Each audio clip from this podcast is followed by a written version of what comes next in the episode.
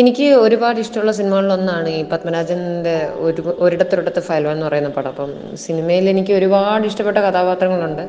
അതിൽ ഏറ്റവും ഇഷ്ടം നെടുമുടി വേണുവിൻ്റെയും ഈ ഫയൽവാൻ്റേതുമാണ്. അവർ തമ്മിലുള്ള ഈ ഡയലോഗ്സ് ഒക്കെ നല്ല രസമാണ് കേട്ടിരിക്കാൻ, തുടക്കം തൊട്ട് അവസാനം വരെ. പിന്നെ അതുപോലെ സിനിമ ഹാൻഡിൽ ചെയ്യുന്നൊരു തമാശ നല്ല രസമാണ്. പിന്നെ നെടുമുടി വേണു അതിൽ ഫയൽവാന് കത്തെഴുതി കൊടുക്കുന്ന ഒരു സീനുണ്ട്. പിന്നെ അതുപോലെ തന്നെ ഫയൽവാൻ ഒരു ശംഖിൻ്റെ മുദ്രയൊക്കെ വരച്ചിട്ടാണ് ഇത് കണ്ടാൽ ഫയൽവാനാണെന്ന് പറയുന്ന സീനൊക്കെ നല്ല രസമാണ്. ഇപ്പോഴും കാണുമ്പോൾ വീണ്ടും ചിരി വരുന്ന ഒരു രംഗമാണ് അതൊക്കെ. അപ്പം വർഷങ്ങൾക്കിപ്പുറം വീണ്ടും ഫയൽവാൻ എന്ന് കേൾക്കുമ്പോൾ തന്നെ ആ ഒരു പേര് കേൾക്കുമ്പോൾ തന്നെ ഓർമ്മ വരുന്നത് ആ സിനിമയിലെ ആ ഫയൽവാൻ്റെ മുഖമാണ്.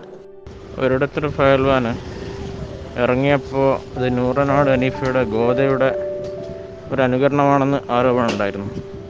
പടം കൊട്ടകളിൽ ഒരു ഡിസാസ്റ്റർ ആയിരുന്നു എന്നാണ് അറിവ്. പക്ഷെങ്കിൽ ശരിക്കൊരു ക്ലാസ് പടമായിരുന്നു ഒരിടത്തൊരു ഫയൽവാൻ.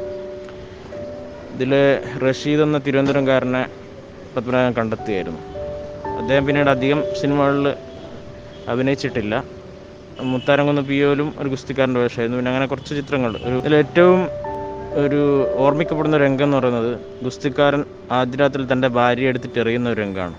അതായത് അദ്ദേഹത്തിന് ഒരു സ്ത്രീയെ എങ്ങനെയാണ് തൃപ്തിപ്പെടുത്തേണ്ടതെന്ന് അറിയാത്തൊരു പാവം കഥാപാത്രം. നമ്മൾ ഒരു സാമൂഹ്യ മനഃശാസ്ത്രം അനുസരിച്ചിട്ട് ഒരു ഗുസ്തിക്കാരൻ എന്നൊക്കെ പറയുമ്പോൾ ഏത് പെണ്ണിനും കീഴ്പ്പെടുത്താവുന്ന ഒരു മാസ്കുലിൻ എന്നൊക്കെ നമ്മൾ കരുതുന്നതിനെ ഒരു അട്ടിമറിക്കുകയാണ് പത്മരാജൻ പപ്പേട്ടൻ അവിടെ ചെയ്തിരിക്കുന്നത്. ശംഖുമുദ്ര നമ്മൾ എടുത്തെഴുതാൻ പോവില്ലേ? ഓ, അത് തന്നെ ആദ്യ ശംഖുമുദ്ര. ആ, പ്രിയപ്പെട്ട ഷോക്കുമൈദിയും ഫയൽമാനും നമസ്തേ. എന്റെ ഇപ്പോഴത്തെ മേൽവിലാസവും ഇതിന്റെ കൂടെ എഴുതിയിട്ടുണ്ട്. മേൽവിലാസം എഴുതാം. ഞാനിപ്പോൾ ഇവിടെയാണ്. ഫയൽമാൻ ഇവിടെ വന്ന് നമുക്കൊരു കുട്ടി നടത്താം. നിങ്ങളോട് കൈ കൊടുക്കണമെന്ന് എനിക്ക് പണ്ടേ ആശ. ഫീസ് തരും, അഡ്വാൻസ് വേണോ? മറുപടി ഉടൻ തരണം എന്ന് സ്വന്തം ഫയൽമാൻ മാത്രം മതി. ശംഖുമുദ്ര കണ്ട എല്ലാ ഫയൽമാർക്കും അറിയാം അതെന്റെയാണ്.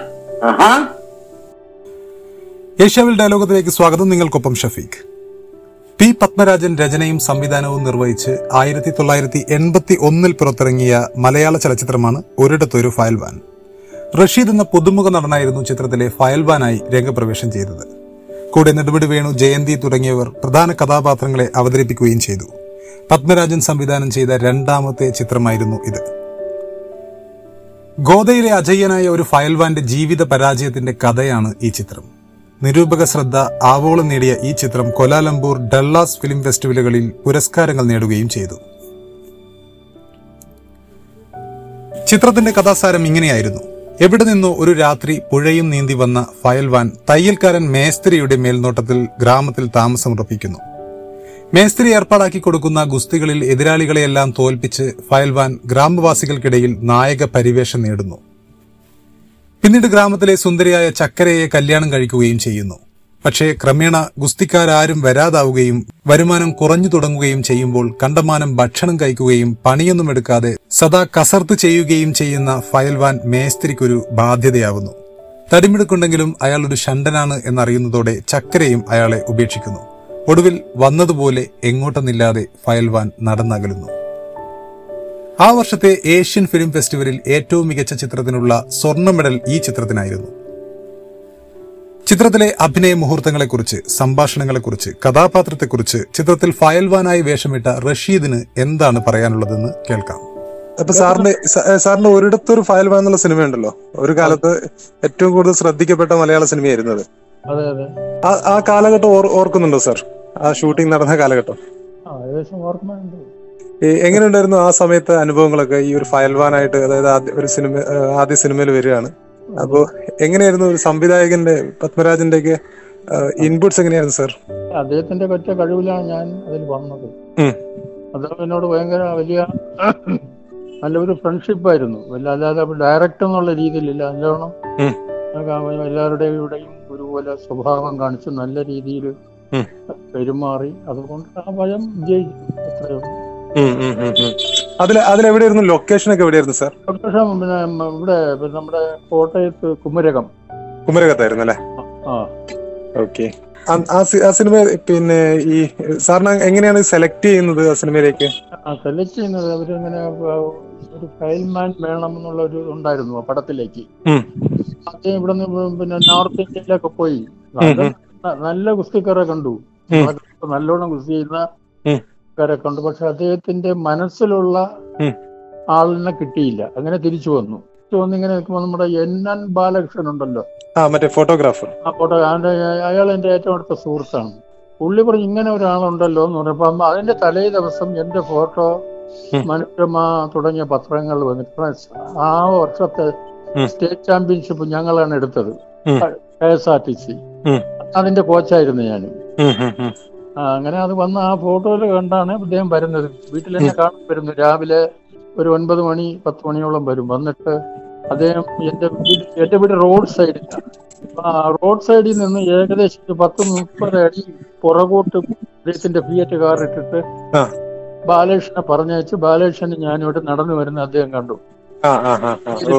അപ്പൊ എന്റെ നടത്തയും മറ്റുള്ള കാര്യങ്ങൾക്ക് വേണ്ടിയാണ് അദ്ദേഹം അത് കാണാൻ വേണ്ടി ദൂരെ മാറി നിന്നത്. അപ്പൊ ഒറ്റ ഒരു first impression is the best impression എന്ന് പറയുന്ന മാതിരി ഇഷ്ടപ്പെട്ടു. നമുക്ക് ബേളി ക്ലബ് വരെ ഒന്ന് പോണോന്ന് പറഞ്ഞു. കാര്യങ്ങളൊന്നും പറയുന്നില്ല എന്നോട്. ഞാൻ എന്താ സാറെന്ന് പറഞ്ഞു, ഇങ്ങനെ ഒരു പടമുണ്ട്, അതിൽ ഒരു ചെറിയ ഒരു കൊച്ചു വേഷം ചെയ്യണമെന്ന് പറഞ്ഞു. അത് ഇങ്ങനെയാണെന്ന് നോക്കാമെന്ന് പറഞ്ഞു. ശരി, ഓക്കെ. അപ്പൊ എന്നോട് ചോദിച്ചു നീന്തൽ അറിയാമെന്ന് ചോദിച്ചു.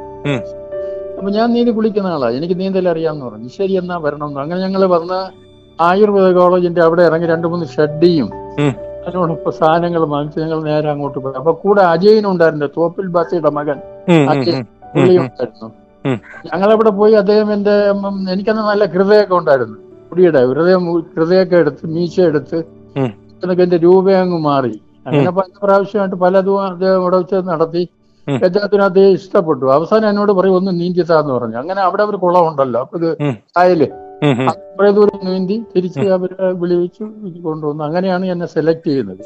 ഓക്കെ, അന്നത്തെ നടത്തമാണ് ഫസ്റ്റ് ഇംപ്രഷൻ എന്നുള്ള രൂപത്തിൽ സിനിമയിലേക്ക് ഡയറക്റ്റ് വന്നതല്ലേ? അതിനുശേഷം 1 മാസം എനിക്ക് നല്ല കോച്ചിങ് തന്നു. നികുംജം അദ്ദേഹം താമസിക്കുന്ന സ്ഥലം, ഒരു ജഗതിയില്. ഇന്നും വൈകുന്നേരം ഞാൻ അങ്ങോട്ട് പോകുമായിരുന്നു, എന്നാ പോണോന്ന് പറഞ്ഞു. അങ്ങനെ ഞാൻ ബൈക്കിലാണ് ഞാൻ പോകുന്നത്.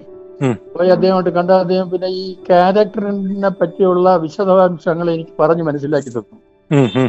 അപ്പൊ എന്നോട് പറഞ്ഞാൽ പാൻസ് അതുപോലുള്ള ഈ ആധുനിക ഷർട്ടുകളും പാൻറ്റും ഒന്നും ഉപയോഗിക്കരുത് പോകുന്നത് വരെ, ഇതിലേക്ക് അങ്ങ് മാറുക, ഒരു മുണ്ടും ഒരു ഉടുപ്പും. അങ്ങനെ ആ രീതിയിലൊക്കെ ആയിരുന്നു എന്നെ അവസാനം.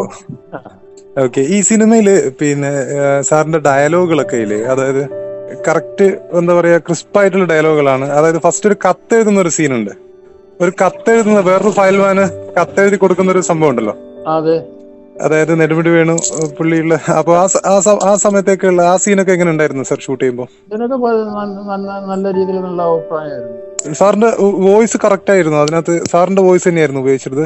അല്ലല്ല, എന്റെ വോയിസ് എന്റേതല്ലായിരുന്നു. ഓക്കെ, ഈ കത്തെഴുതുന്ന സീനൊക്കെ ഓർമ്മയുണ്ടോ ഇപ്പോ? ഓർമ്മയുണ്ട്. അതായത് അതിൽ ലാസ്റ്റ് ഫയൽവാൻ എന്ന് എഴുതിയാ മതി, ഞങ്ങൾ ഫയൽവാൻമാർ, ശംഖുമാർക്ക്. അതെ, ആ ശംഖുമാർക്ക് കണ്ടാൽ പെട്ടെന്ന് മനസ്സിലാവുന്ന വിചാരിച്ചോളണം. ഒരു ശംഖ് പേപ്പറിന്റെ അടിയിൽ വരക്കുന്നുണ്ട്, വരയ്ക്കറിയാം.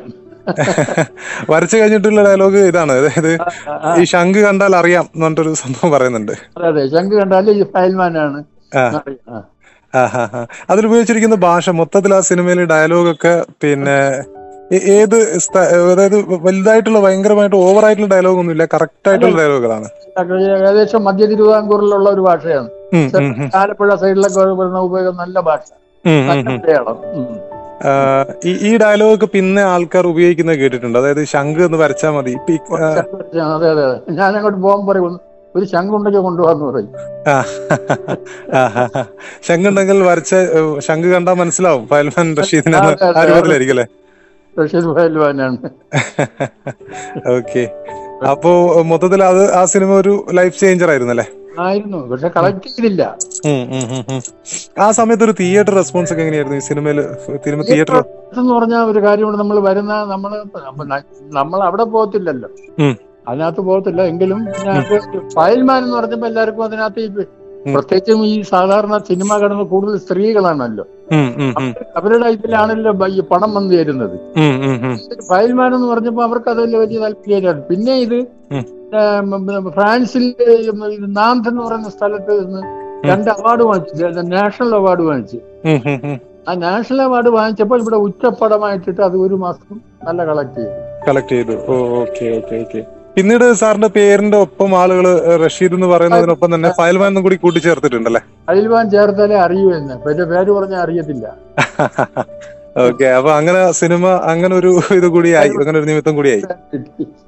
പ്രിയപ്പെട്ട ഷോക്കുമൈദീൻ ഫയൽമാന് നമസ്തേ. എന്റെ ഇപ്പോഴത്തെ മേൽവിലാസവും ഇതിന്റെ കൂടെ എഴുതിയിട്ടുണ്ട്.